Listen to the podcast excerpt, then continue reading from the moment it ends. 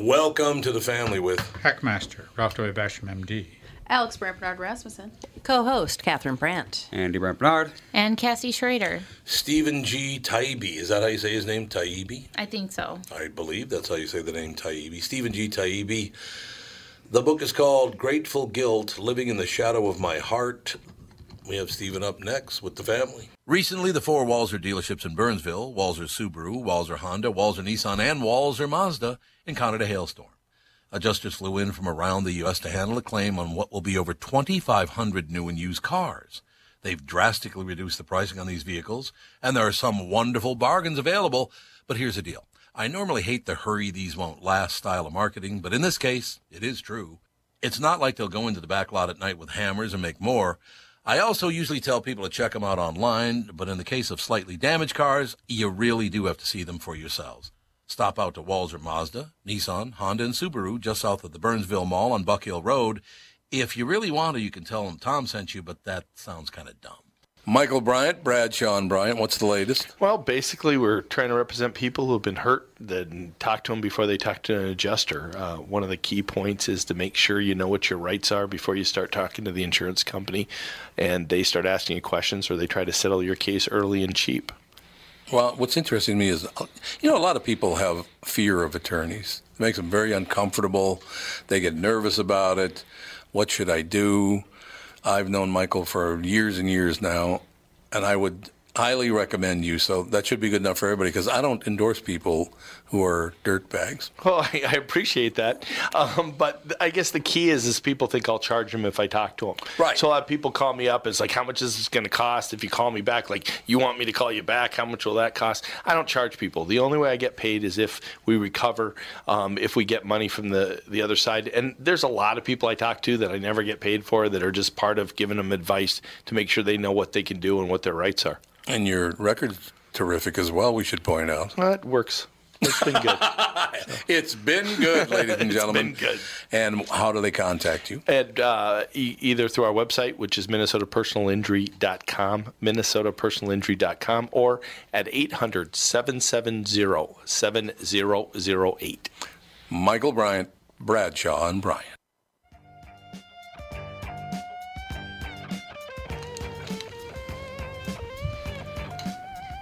We are back, ladies and gentlemen, with the family. Our special guest, Steven G. Is it Taibbi, Steven? Yes, you got it. I like it, Steven G. Taibbi. The book is called Grateful Guilt Living in the Shadow of My Heart. This is one of those interviews, Steven, where I'm going to shut up and listen because this is one hell of a story. So uh, uh, it's. I can lead in with this. They've been cutting into Steven Taibbi since the day he was born, and they still haven't stopped. What is this all about, Steven? Well, it's um, it's about the story of my life that I'm trying to use as an analogy in my book to help people who are profoundly ill, uh, also to help people who are taking care of people who are ill, and also as a, a book that could inspire anybody who's just having a bad day. Um, I guess it ended up being a book about perseverance. I didn't mean it to be that, um, but that's what it seems to have turned out to be. Uh, just to give the shortest version of my of my history that way is um, on the day I was born, I was um, I had three minor operations because both of my both of my thumbs were were crooked and were pointing to the left, and the doctors thought that a tendon was pulling them down, so they, they cut open the the thumbs and cut this tendon, but it had nothing to do with that. It was a it was actually a bone. Uh, um, it was a a bone deformity, and the um, and it was also a marker of a of a a syndrome that nobody knew about yet. And I had another minor operation that day, and then when I was five and six, um, well, actually when I was five, they discovered that I had an extremely enlarged heart, and that when they looked when they did the when they did the catheterization back then, which was a major operation, not like it is today, um, they found out that I had what is commonly called a hole in the heart, and that's a a hole between the the uh, it's a atrial septum defect, and it's it's a hole in the um, wall between the atrium, which are the top two chambers, and that caused a shunt causes a shunt of the blood between those atriums, which makes the, the heart very inefficient, which is why it was getting larger and larger, and it, it would be fatal, you know. And back then, people who had hole in the heart, this is 1958, um, the, the survival rate was 50%. But that was the cutting edge heart surgery of the day. So I had my surgery when I was five, and they discovered that I had another hole and a, and a vein that was plumb backwards. And they couldn't fix it then because I was already so weak from this operation. So they sent me home, and they told my parents if I survived that year, that uh, they'd go in again and try to fix the other hole. They did that when I was six in 1959, and at that time, no one had lived through two open heart surgeries for ASD repair. I was the first. So that was kind of fun. that was kind of fun. Yeah. you know, look, I you know I always wanted to be first at something, you know. Sure. Sure. And um, absolutely. so then they um, next thing they did was um, they told my parents that I had lived through this operation, but they didn't think I'd get past ten. And then I got past ten, and they told my parents I wouldn't get out of my teenage years. Ugh. and that one almost came true. Um, by this time, we had changed doctors, and um, this doctor and I were very close, and he spoke very bluntly to me. And when I was 15, he told me I had about a year to live because my my heart was in such severe arrhythmia, and um, they they I went to the hospital and um, they cardioverted me. That's literally. I love Doctor Speak. You know, Doctor Speak is really awesome because um, they make the simplest things sound really complex, don't they? Yeah, Doctor Basham. That's right. I'm sorry. We have a doctor in studio, and he agrees with you. Yeah, You yeah. know, like, I, okay, good. That's great because it's true, right? Yeah. You know, and what, what I really love about medical personnel is when they say something like, um, it, "You're going to feel a little pressure." What they mean is there's an elephant with high heels standing on you, but they, That's right. Yeah. Yeah, well, if you, they say it's just going to be a little pressure. Don't they do that? that's right. If we don't trivialize things, no one will do anything. So Yeah. Oh, there's an element of that. Yeah, Yeah. true that. Pinch means piercing wound. yeah, pinch means we're going to use the jaws of life. Um, You have a great So, attitude anyway- about this, Steven. I'm sorry. So you have a great attitude about all this. I'll tell you that. Well, that's how come I'm here. Yeah, I bet. Um, and I'm serious. Um, see, I just got serious. I'm capable. Anyway, um, so then they told me that I had this. They, so they did this um, cardioversion, which has. I'm getting back to the um, cardioversion is doctors speak for we're going to electrocute you, Oh, and nice. and they do, and they stop your heart. And they told me at the time, they go, there's this teensy, eensy, weensy, tiny chance it may not start again. Yep. But, but you know, you have to do it. And uh, they cardioverted me, and my my um my rhythm went back to normal, and so that was great. But they gave me a drug called quinidine, and it turned out that I w- was allergic to it, but nobody knew that. For the love of God. Jeez. So on my 17th birthday, I'm laying in bed and I have a major heart incident because of the quinidine, and I get the whole out of body experience and all that. And uh, that was before Kubler Ross had read her book. I never heard anybody talk about it before. All right. But all the things you hear, I saw. And uh, then they t- told me that um, I'd be lucky if I got through my 20s.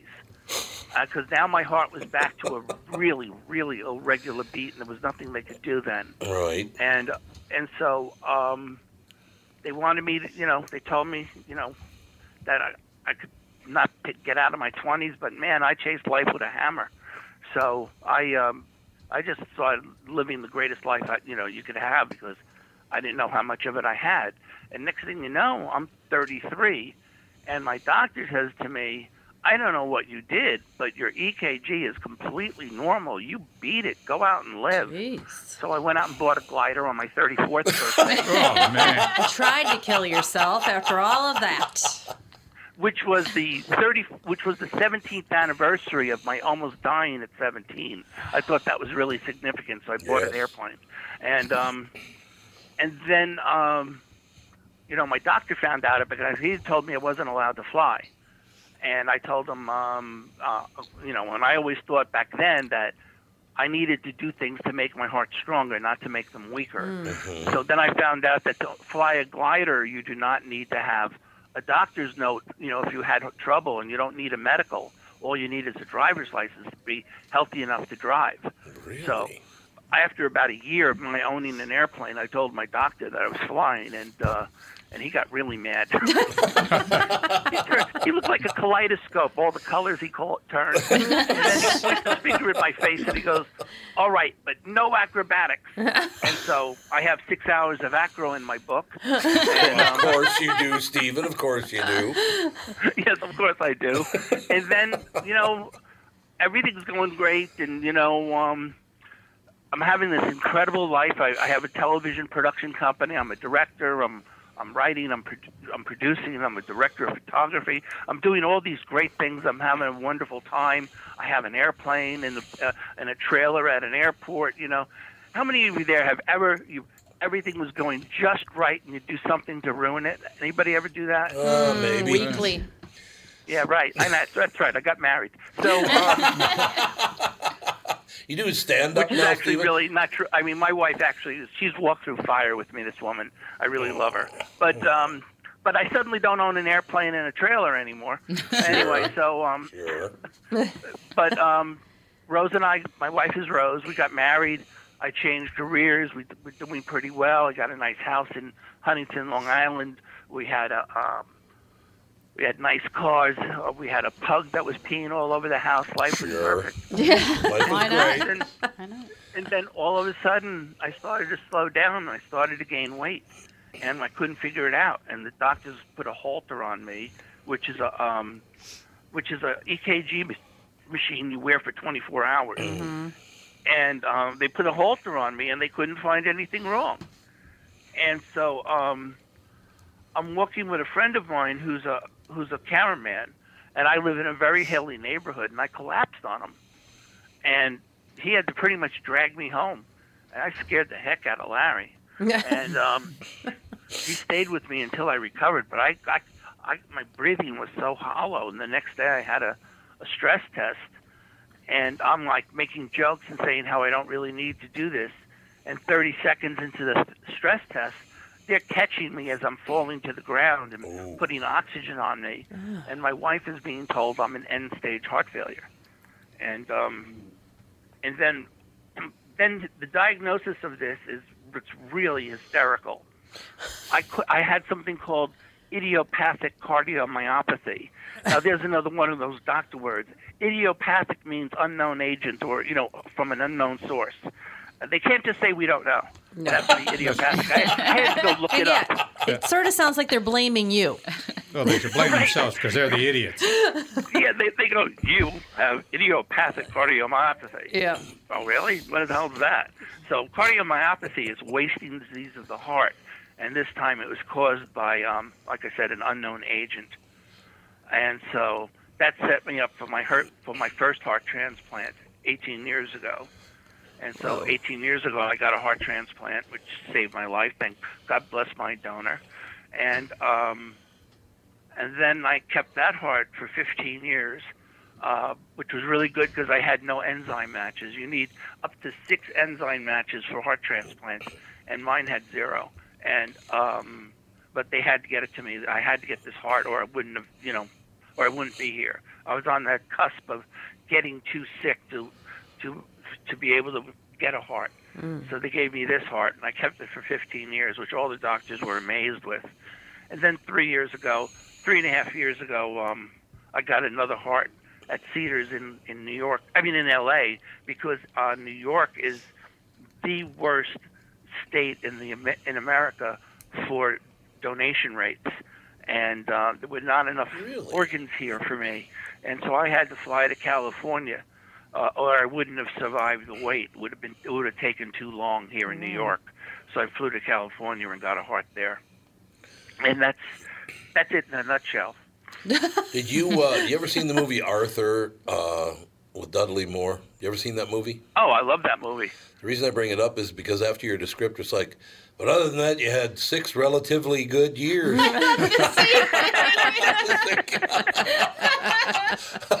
Honest to God. Yeah, you know, I always say that I live a life of interludes. Yeah, you're of interludes, exactly.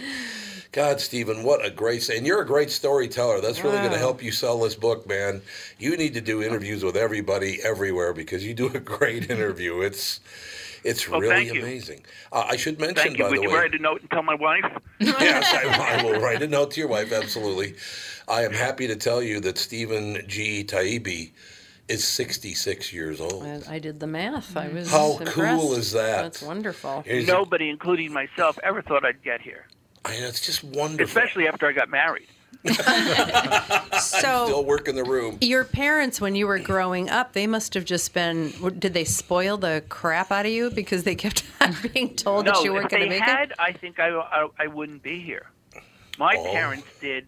My parents did the right thing. I think um, way too often, especially nowadays, children are just mollycoddled, and it's not good for them. It really isn't. Yeah, Alex. My parents were like, well, my parents acted as if I wasn't sick. Okay. they now obviously I had certain restrictions right after surgeries and things, mm-hmm. but as a living child growing up, they made me go out and play. They made me I had to do my chores. Wonderful. They made me act like I wasn't sick. And that was a strategy. And my book is all about strategies. And I had strategies on how to survive starting with age five. I never go into a hospital. If I'm going to, do, let's say, if I'm going to get a catheterization, which I get them fairly often.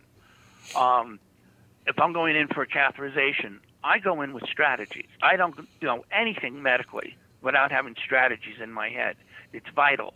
My parents' strategy was to act like I wasn't sick, so I wouldn't think I was sick, and I caught on to that, and I expanded that. That's that's how. Um, that's why I wasn't listening to my doctors when I thought they were wrong.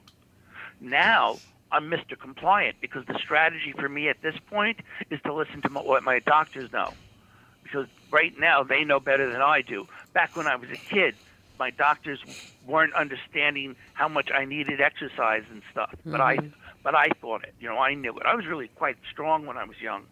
Um, now now a moth could beat me up, but um, back then. Yeah, I really got into it with a moth the other day, and he won. Anyway, but um, uh, you know that it. strategy my parents had of not spoiling me, of treating me like a normal kid, that saved my life. Yeah, I'm that's- positive. There's no doubt, Steven. I am going to. I also do a, a morning talk show here in town, and I want to book you on that show as well. You, you do a great interview. So uh, KQRS Radio, it's called. I, am going to have them reach out to you because I want to book you on the morning show so you can tell your story. It's a great story, Steven, and you tell it very well. Okay, uh, you, I, sh- I'd love to do that. You, you know Harlan, right? Yeah. Yep. Yeah, but let you know, let him know. We will let them know. Steven J. Uh, Steven G. Taibbi. It's T A I B B I. The book is called Grateful Guilt: Living in the Shadow of My Heart. Steven, thank you so much for your time. Great interview, sir. Oh, thank you so much. I really appreciate it. We'll talk to you soon on the morning show. Okay, that's you got it bet. Wonderful. We'll be back with the family.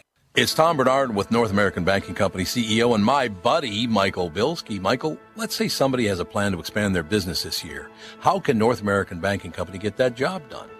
At North American Banking Company, we'll take time to understand the customer's needs and wants and their plans for the future.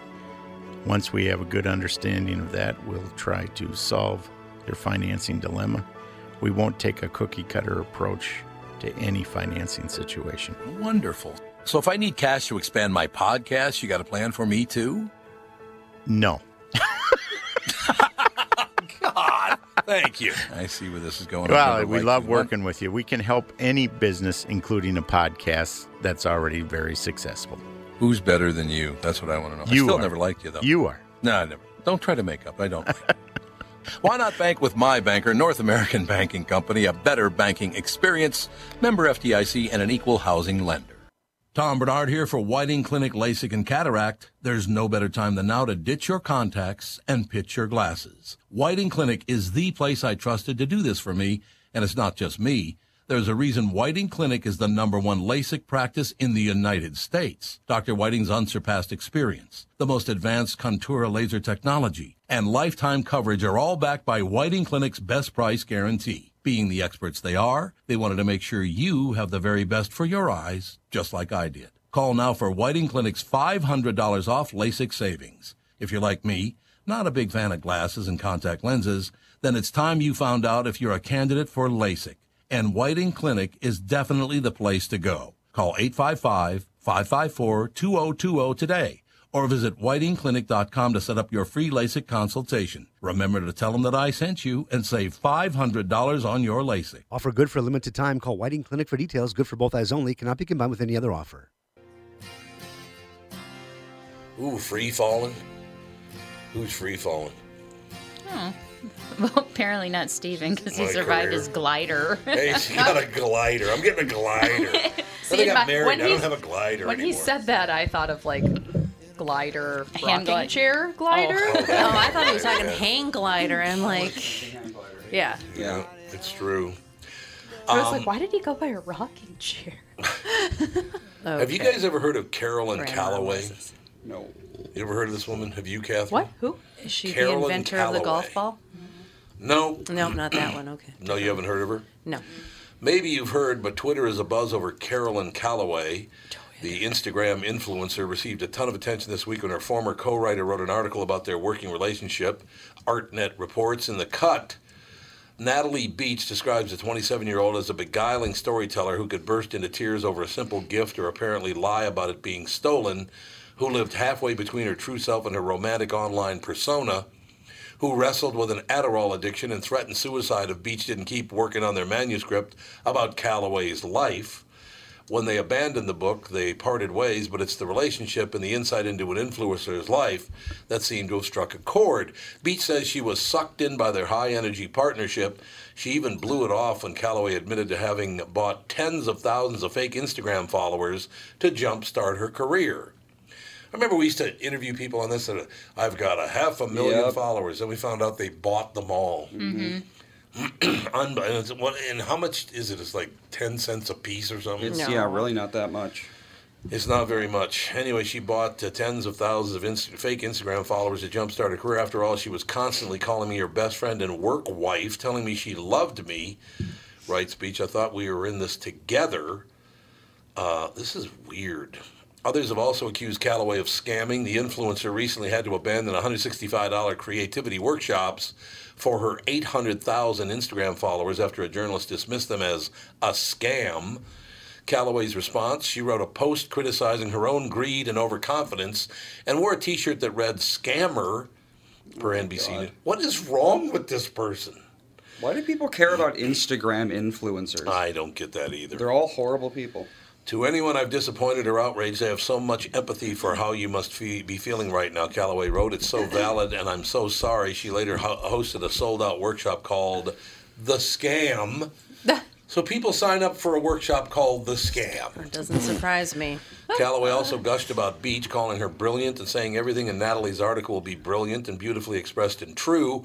But Calloway's no fool. She wrote in a now deleted post that she would charge brands as much as $1,000 to mention them on Instagram and $5,000 for regular mentions. Flatiron Books offered her $375,000 for her book and now wants more than $100,000 returned. Calloway is apparently doing what? She's working on it. Mm. Yeah. Now the media is abuzz with articles like Are you a Carolyn or a Natalie? and a New York Times follow up interview with Beach. My inbox is pretty full right now, she admits. I'm a little overwhelmed with sort of a tidal wave of attention. But Beach holds no grudge against Calloway for any apparent lies or manipulations. Carolyn was caught between who she was and who she believed herself to be, which in the end may have been the most relatable thing about her, Beach writes. This is why when people ask me if Caroline is a scammer, I try to explain that if she is, her first mark is always herself. I don't understand any of that story. Why would people like this one? All she's been doing is scamming everybody, and but people still like her. Well, look at Hitler. Hitler? How did you tie in Hitler to People that? lo- people loved him, and he was a complete lunatic that was. I mean, it's people are true. easily influenceable. It's like, Yes, oh, they are. you're, Yes, you seem are. like you know what you're talking about. Yet, yet, a large amount of advertising is going to influencers, whether it's on Instagram, Oh, YouTube, God, and yeah. things like Oh, that. yeah. And so much is going to them. Uh, the one, one, one was on the BBC. They were talking about I forget which uh, manufacturer, one of the cosmetic brands. Seventy percent goes to influencers. Really? Yeah, oh yeah. Seventy percent. not shocking. at all. Yeah, here, look. Oh, I look what I just got. Oh, I just got this new Estee Lauder uh, a packet. Oh, look, let's see what's in it. You know, and Oh, yeah. people people watch that sort of stuff. And I go, Unboxing, it's Yep. the whole thing. Unboxings. yeah. Really? I'll tell Like, you what did I get in this package You know what Old people need to do is get off the internet and go Yeah. do some Go for something a with your walk. life. Yeah, get a life. How go about watch that somebody action? unbox something. Well, these Instagram influencers, their fans are all like teenagers and younger. Oh, they are. Yeah. So what do they influence? What do they mean by influencer? What are they influencing? I think they People. try different cosmetics and you name it.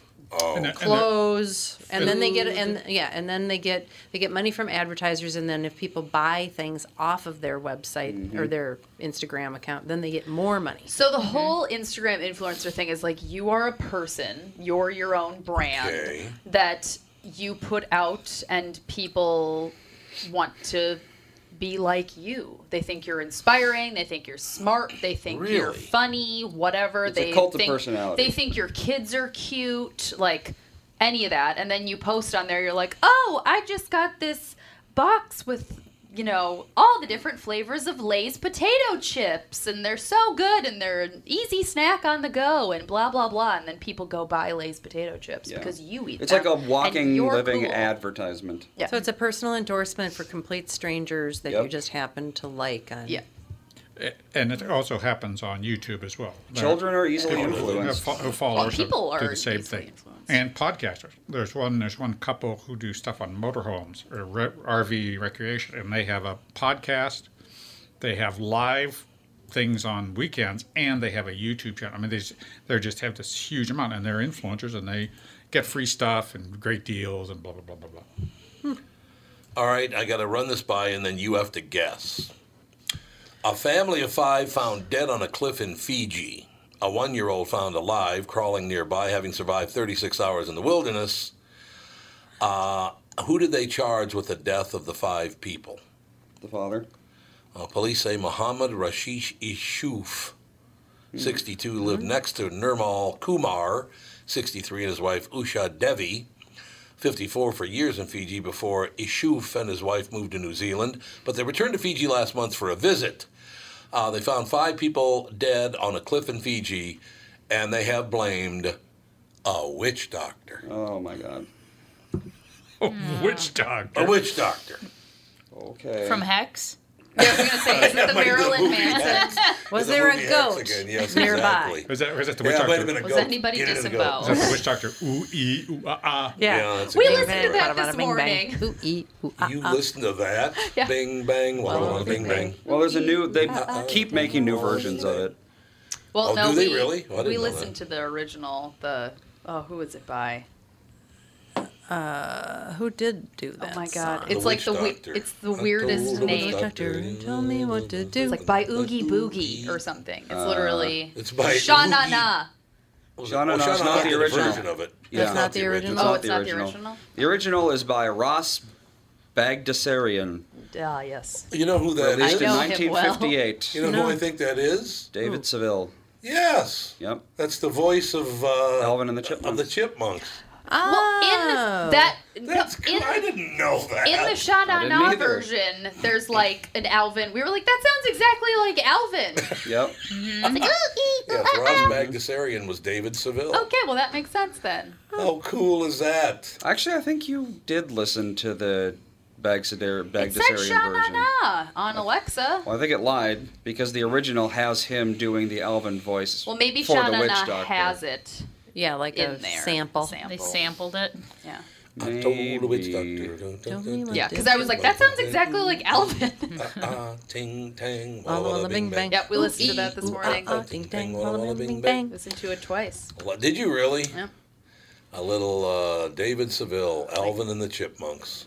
Yeah, the, there, there is a current version that's they sample that and and whoa, it's a Club Med song. Oh, really? Oh, is A it Club really? Med song. Yeah. Oh, is it? I didn't know that. So, all right, stay away from the ooh ee ooh ah ah witch doctor when you're in when you're in Fiji. Or Cambodia. So, so what's Cambodia. was this they sort don't of know what ritual? the I hell mean, they're what- doing. They'll make you do all the work. Odd. They don't really describe describe why it is they think that the witch doctor killed them. I uh, I could probably figure that out at some point, but uh, I think maybe that's you know. I don't really know why they think a witch doctor killed them. For money. Oh, you think it was a money call? You think really? Is- that's what it Ninety is? percent of murder is because of money. So What is Think Progress? What is uh, that? Horrible anybody know? website. Oh, is it really? Oh yeah. Talk What? about clickbait. Why? What is it? It's a clickbait website. What does that mean? They make clickbait. I don't know what that means. I'm trying to figure You out don't know what what, that means. you don't know what clickbait is. I have no idea what Yes, clickbait you is. do. They Yes, you do. manufacture it. No, so I they don't. make you keep clicking on their site to go to the next page, or Oh, all news or sites the do that ads. now. Well, yeah. yeah, I that's hate that about news sites. Unable to find a new publisher, Think Progress is going dark. We are left with no choice but to close Think Progress. oh, there you go. As an independent enterprise focused on original reporting, said Navin Nayak. I just called him NN, or double N. That's what I called him. Of the Center for American Progress Action Fund on Friday, the news website was an editorially uh, independent project of the center, which is a Democratic Party think tank. Think Progress has been in the red for years, the Daily Beast reports. The center couldn't continue supplementing the growing shortfall in Think Progress revenue. Uh, Nayak said the site was put up for sale in July uh, per the wrap, but zero people were interested in buying it. Well, the brand name is ruined. They no one believes their lies anymore, so they Oh, have really? no value. So, what would they lie about? Everything? Well, look at every news site. They just make stuff up about mostly political stuff, No, some celebrity do. stuff.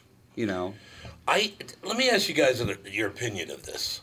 Why is it that we have laws in America where, because someone is a public figure, you can lie your ass off about them, really ruin their career, and there's nothing they can do about it? I because don't the New York Times that had a lot of power and a lot of money. Yeah, That doesn't make any sense. you can ruin someone's life, and there's nothing they can do about Well, it. I remember when I was in journalism school back before they, back when there was actual journalism, Mm-hmm. and they always said when you're thrusting yourself into the public eye, Right. that you have no expectation of privacy wherever you go. Yeah, but privacy and lying about Yeah, what they those are did are, very two different. Well, completely different it also things. used to be that journalism had some ethics, and you would not Yeah, be but- yeah. lying Well, that's true. unless you were some sort of a celebrity rag, and then people, you know, took that for what it was. So the, the star isn't true.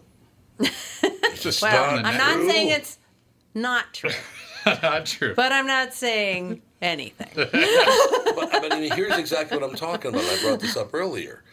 MSNBC story flub gives Trump an opening. No, Lawrence O'Donnell was lying, and he knew he was lying. It was not a flub. It was a flat out lie to say that the, Donald Trump and the Russians uh, kind of got together on his tax return or something. I know, it's just a ridiculous story. Uh, reporting on Russian Russia ties to Trump finances. There, you- there you go. And now he says, reporting on Russian ties to Trump finances was a mistake.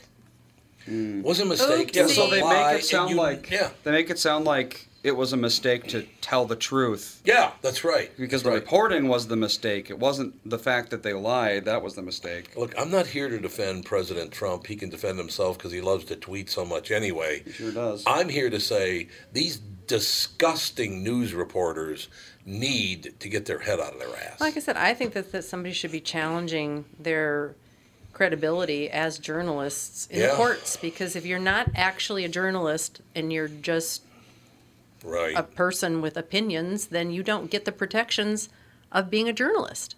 They, I, I they all agree. are journalists, though. Everybody's a journalist. There are so now. many journalistic outlets that just say, "Hey, yeah, sure, come on to our payroll. There you go. Now you're immune to the law." Well, see, that's what I am totally against. I don't I believe think that that should totally be okay. that. Everybody, it- well, I mean, look at that story. Those those gangs, twenty people beat the hell out of two guys. Uh, they were totally defenseless. These guys, one, it, it was two different episodes where this happened. They literally punched and kicked the guy in the face when he was down. Jumped on him. Jumped on him, hit him over the head with a flower pot about the size of a building, ran over him with a bicycle, and this show was the first one to report it in America. Now, how the hell is that even possible? And that was because LA Nick showed me the video last Wednesday. Yep. So we we talked about it on this podcast, and I talked about it the next morning on the KQ Morning Show. Local news didn't cover it at all. Well, there's a um, Twitter page and a Facebook page, and I think he has an Instagram page. It's Minneap- Minneapolis Crime Watch, Right. and he has hardly any followers. Mhm. And he and he just reports all, all the crime that he hears over the Right, scanner, and right. it's amazing. Well, the I media just- doesn't report things that might be damaging to their bottom line. So Yeah. you And can allow people if to you- be savagely beat. They don't care. And they don't care. No. It's money. And so, it- so if if they, re- well, I don't know how does that affect their bottom line if they report that. because they get uh, funding from certain places, you know, like endowments. Not necessarily federal money, although I think they do get, but you know, it's like Newspapers? donors and stuff. Plus they yeah. want- Oh, totally. Plus, you want people to come to Donates Minneapolis. money to a newspaper. People who are indoctrinated. Yeah, pretty much true. The people who want to cover these stories up. Or the advertisers. Yeah, advertisers. or it's yeah, it's like you know, say I'm a billionaire and I want people to think a certain way. I'll say, hey, uh, I'll give you fifty million dollars if you only report a certain slant for the Yeah, next that's year. true. And they're like, That's true. sure, there's nothing illegal about that Mm. because we're the media. Do you know why local media finally carried the story la- late last night and early this morning? Why? Because it was on the national, National news. news. Oh, okay, so that that was forced. Uh, It made the national news before they'd even touched the story, even though we Not all reported it a week ago. So no, so no, that we're we're so fearful of reporting uh, crime Right. in Minneapolis or St. Paul Mm-hmm. that we're what are we we're afraid that people will go downtown or what, what- what are we? Yeah, I- they're here's afraid the that people won't come here and spend the tourist bucks. The problem they have is that it was black people that beat the And hell out that- of white guys. Oh yeah. See, so apparently you you can protect. Do they not know how racist that is? It's like assuming all black people do that kind of thing. I, yeah. I mean, that's basically what it looks like to me when they say those things. Well, It's racist to do what you did. How do you not know that? and so no one no one wants to do anything in South Chicago in mm-hmm. Cora Oh, I because know. it's black people. because people it's black people. Yeah. after black people. I just don't understand So- how they don't see that as racist. Are the are the people who are committing the crimes are they getting a free ride or do we don't care about the victims? Well, what is it? I don't What- know. I don't know. We got to take a break. We'll be right back. and We'll try to figure out the world because I have no idea what the hell's going on. What are the things you want to avoid when it comes time to sell your home? Hey, it's Tom with my realtor, Chris Lindahl. If you're like most people, it's things like open houses, staging, decluttering, repairs, maintenance, and all the people coming through your house. Hey, Tom, the Guaranteed Offer program from Chris Lindahl Real Estate was created for people like you so that you can avoid the things that you don't like doing when it comes time to sell your home. We have been presenting offers for homes in most price ranges. Homeowners are loving our Guaranteed Offer program, especially how much money they are making on their home sale without the inconveniences. So, this program is for all price ranges and conditions, including perfectly maintained homes. Most homes do qualify. To see if your home qualifies, go to chrislindahl.com and click Get Offer right now. Will you be the next homeowner to accept an offer from our Guaranteed Offer program? Find out now. If you qualify, you will get an offer in 48 hours or less, and the best part is you get to pick a closing date that is convenient for you and close in as little as three weeks. Go to chrislindahl.com right now to see if you qualify or call 763 401 SOLD. That is 763 401 SOLD. It's Tom telling you that you can lose an average of 26.2 pounds on the 40 day weight loss program powered by Nutrimost. I lost 92.5 pounds in less than five months thanks to the Sheehy brothers and the Ultimate Wellness and Weight Loss Program powered by Nutrimost. And I encourage you to let them help you lose weight as they teach you how to stay healthy and keep that weight off. Take it from me. Having a coach keeps you accountable and it makes achieving your goals so much easier. Let the Ultimate Wellness and Weight Loss Program powered by Nutrimost help you. Schedule your immediate consultation or attend the Nutrimost free dinner at 6:30 p.m. on Monday, August 19th at Jake's in Plymouth. Call now 763-333-7337. That's 763-333-7337. Study data comes from client submitted data to a third party for tracking of daily weight loss and progress through the most weight loss programs. See website for full disclaimer details. Again. I like that. Uh, I like to give credit where credit is due, and Wendy called in and said she did see that story about the beatings Yes. uh, On Channel over a week 9. ago on Channel 9, so I want to give Channel 9 credit. Tom I- Lyden reported it. Yeah, he Tom did like Lyden a did. piece on it. Yeah. Oh, did he? And Okay, there were good. actually three incidents, not just the one Yeah. that we all saw. No, two. They, they report on two last night on the news. Okay, well, she said three. So, But Wendy, there are were there were three. She's Ah, right. oh. But they reported on two of them Oh. last night. Oh. But I just want to give credit where credit. If they covered that story, Tom Lyden covered it. Then congratulations, because I didn't see it. Did you guys see it anywhere else I've, s- I have seen it on Twitter quite a bit on Twitter. on Twitter, but not Mhm. on the news? I mean, Well, Channel Nine. Oh, yeah, here we go. news- By Tom Lyden, Fox 9, five days ago. So it's five days. So it was after we did it. Five or That's what I six days ago. Yeah, it was after we did it. Ah. Um, I don't know. Hey, but still, they they ran with the story, which is congratulations. Bryan Walsh, our guest. How are you doing, Bryan? I'm good. Now this is a, this ought to be a day brightener for us. End times, a brief guide to the end of the world. That's got that's rather scary, Bryan. Uh, it's you know, it's a little bit scary, I suppose. I mean, it is the end of the world or multiple possible ends of the world, but at the same time, we try to plot some ways to make sure that doesn't actually happen. Newsweek and Bloomberg popular science and investigative journalist Bryan Walsh explores the history of extinction and offers a cutting-edge examination of existential risk, the dangers, uh, dangerous mistakes we have yet to pay for. Ooh, Bryan, this I want to hear all about this. So, we, the dangerous mistakes we have yet to pay for, and concrete steps we can take to protect ourselves and future-proof our civilization. So, so what mistakes have we made that we are yet to pay for? Are there numbers of them? I'm hoping just a Well- couple. Well, certainly you can look at something like, let's take nuclear war, for instance. You know, when the first nuclear bomb was tested in Trinity in 1945, I mean, that introduced an entire new category Right. of the ways the world could end. Before that, it had to be natural, it had to be something from space or something here on, on Earth. Now, suddenly, that's in our power. And we've been lucky for, you know, 70 some years now. That hasn't happened yet, but of course, those missiles are all still there. You know, Yeah. they could be fired, could be on purpose, could be an accident. So that's one. And the other is really looking at sort of, I think, some new emerging technologies that we're just developing now, like biotechnology, gene editing, for instance, or artificial intelligence, where you know we may not be able to predict the direction those are going to go, which means they could easily get out of control in a way that could have catastrophic consequences. And they'd be happening faster than we can actually react to, such that we may be making mistakes in the way those are being introduced. We won't actually know until it's potentially too late. Uh, well, I feel much better now, Bryan. Hey, hand me that bottle of Prozac over there. Honest to God. You know what's so amazing about that, Bryan? That we we uh, we talk about this quite often because right now um, the world, not just America, but the world seems to be at each other's throats, and and people are willing to lie and destroy other people's lives. They they go out of their way. If you don't agree with me, I will destroy you. Uh, are we trying to end this whole thing? I mean, do we? Is it subconscious? It just, I, man, people are in in in a bad situation right now, aren't they?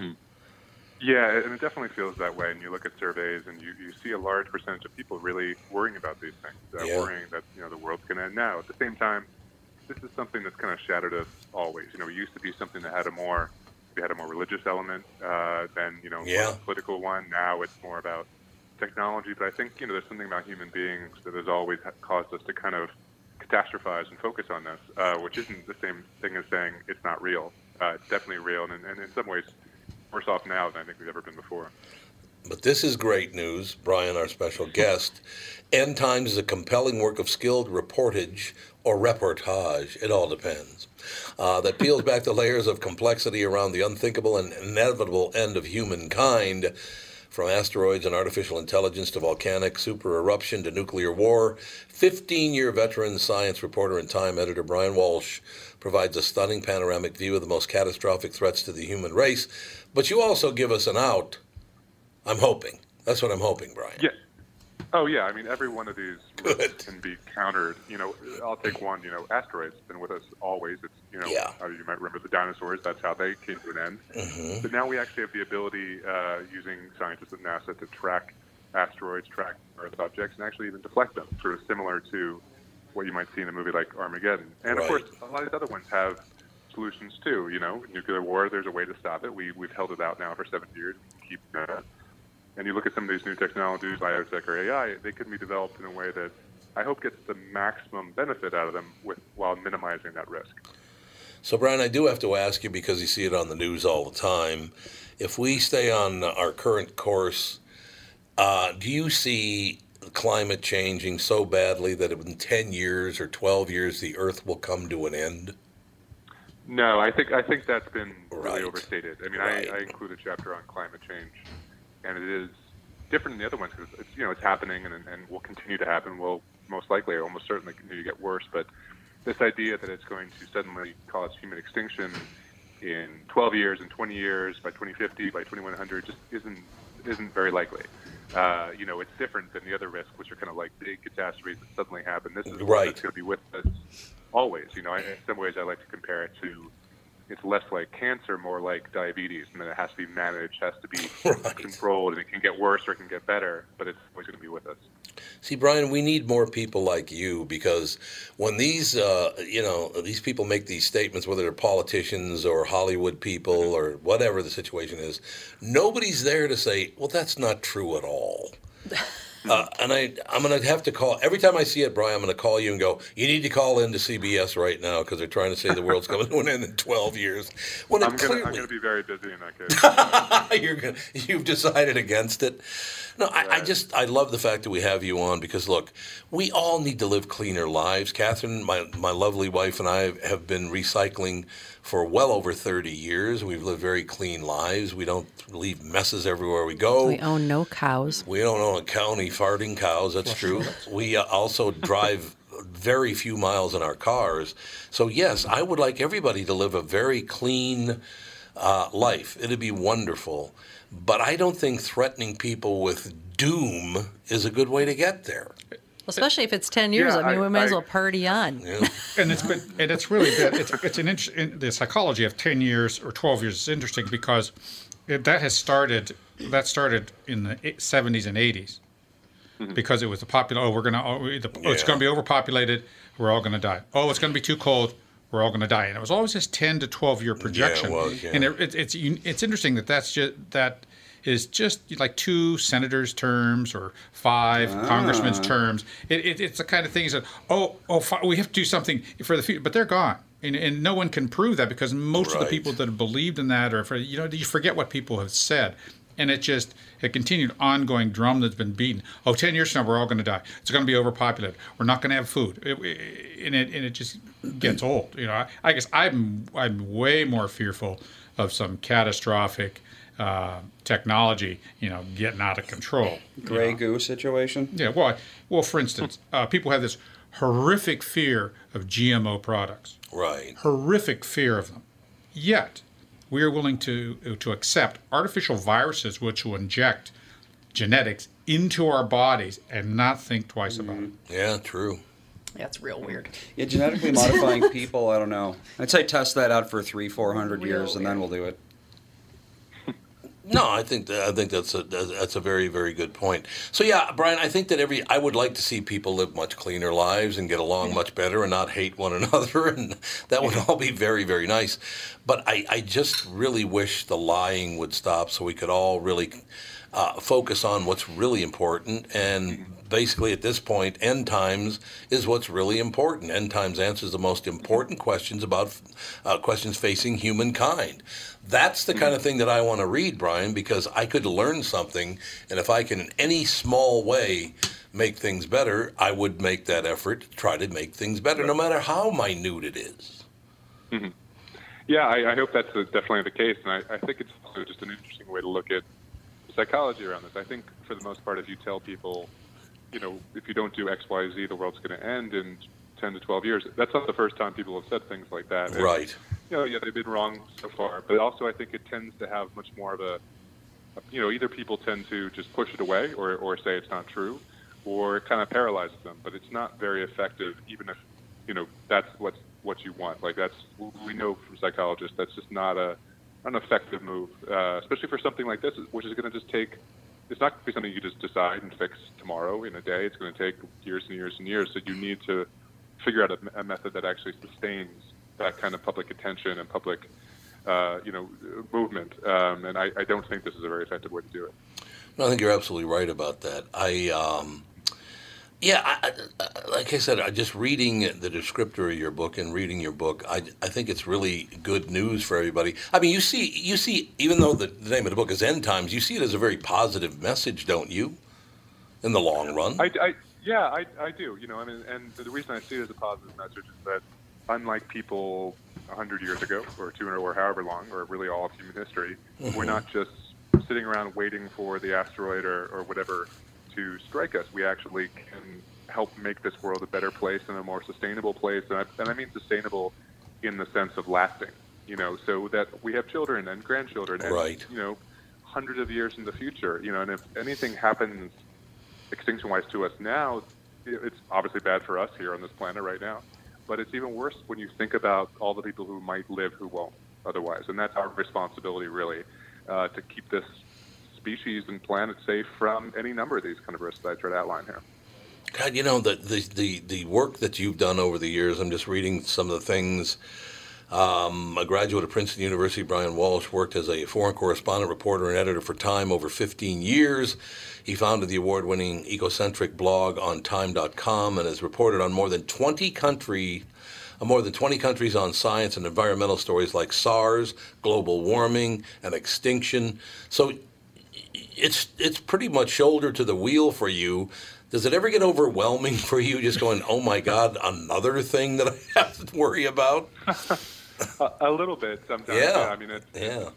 it's that I look at that sort of record of, of, of reporting and I realize this is kind of how the book came about. This is, you know, one thing after led to another, and I realized I was looking at these big global catastrophic threats. A lot of them had to do with the way the world was changing. You know, something like SARS is is a reflection of globalization. You know, I mean, that disease started in some market in southern China, uh, jumped across the border to Hong Kong, where I was living at the time, and Hong Kong is a, a major airport. You know, so it went from there to the rest of the world, and that wouldn't have been possible 100 years before. You know, and and, Yeah. it, and it shows all that sort of shows the way that we are connected in a sense we've never been before, which makes us more vulnerable in one ways, but also it means we can pull together as a as a world, as a species, to really make a difference. You know, uh, protect ourselves, and, and in many ways we have.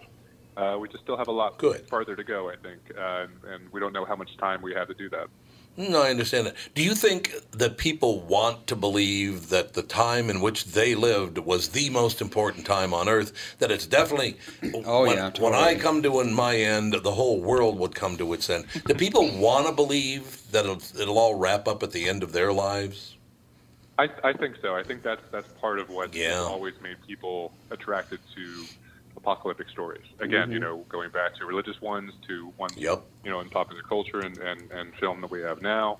I think it is a somewhat of a. It's hard to imagine the world after you're gone. It really. Yeah, well, you yeah, know, well, I suppose. that's something that's hard to wrap your head around. Um, and so there's a bit of a generational kind of self-centeredness that gets into that.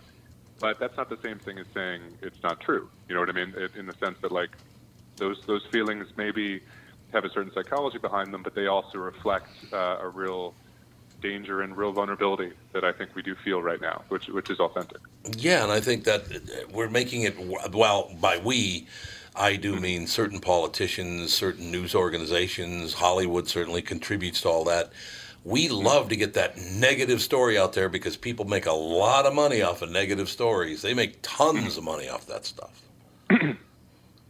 Yeah, and I think I think you know when it comes to popular culture, it's you want the stakes to always be as big as possible. So it can't just be that you know a small story about you know a couple of people. It always has to be the world that's big, or you know increasingly if you're looking at comic book movies like the Marvel movies, the whole universe. Yep. Uh, Yeah. gets bigger and bigger. You know, and, and, and we're sort of conditioned to really only accept that kind of scale as as mattering. So it's not surprising that we bring that home. So everything has existential stakes. You know, every election has Yep, that. yep. Every debate. Um, it's very hard to sort of find perspective. A lot of that's technology and, and, and media. You know, social media makes everything seem like it's on volume 10 out of 10. Yeah. Uh, it makes everything move very quickly. And so it's hard, and I hope this book helps do that. It's hard to sort of actually look, you know, with a hard, with a, with a, with a hard eye and actually sort of, okay, what's actually important, maybe what's not so important. Um, we're trying to really deal with the things that are important in this book. It is a wonderful thing. End Times, a brief guide to the end of the world. Sounds like a negative title, but it's not. Bryan Walsh. Bryan, thanks so much. Great, great book. Thank you, sir. Thanks. Thank you very much. Great to talk to you. Nice talking to you, sir. Uh, I think it's it's wonderful. Now here's a guy. It's, I mean, not exactly you know your. Dave I don't know, but he's not exactly your Trump supporter. but but I mean, this guy's worked for Time magazine. He's worked for a lot of different news outlets, and he said he literally just said the world's not going to end in 2100. You know, they're talking about 10, 12 years. He said that's not going to end in the next 100, 200 years, whatever. It's not going to happen. As he's talking, there's a Twitter feed that says a gas explosion in Russia in a lab that contained Ebola, HIV, and smallpox. So oh, I got some oh, other breaking Dave news. Reitner. I'm like, there You you, have other go. breaking news? Yeah, state fair officials have said 11 cases of E. coli are associated with Minnesota State Fair. Most patients reported touching animals at the Miracle of Birth Center. Yeah. So now E. What coli happened is- That's E. why you coli? wash your Oh, hands geez. That's why, afterwards. that's why I had the old, the hand sanitation Yeah. station all over to wash your hands. Wash your hands. Well, Don't Yeah. touch the hand. Don't Yeah. touch. And Yeah.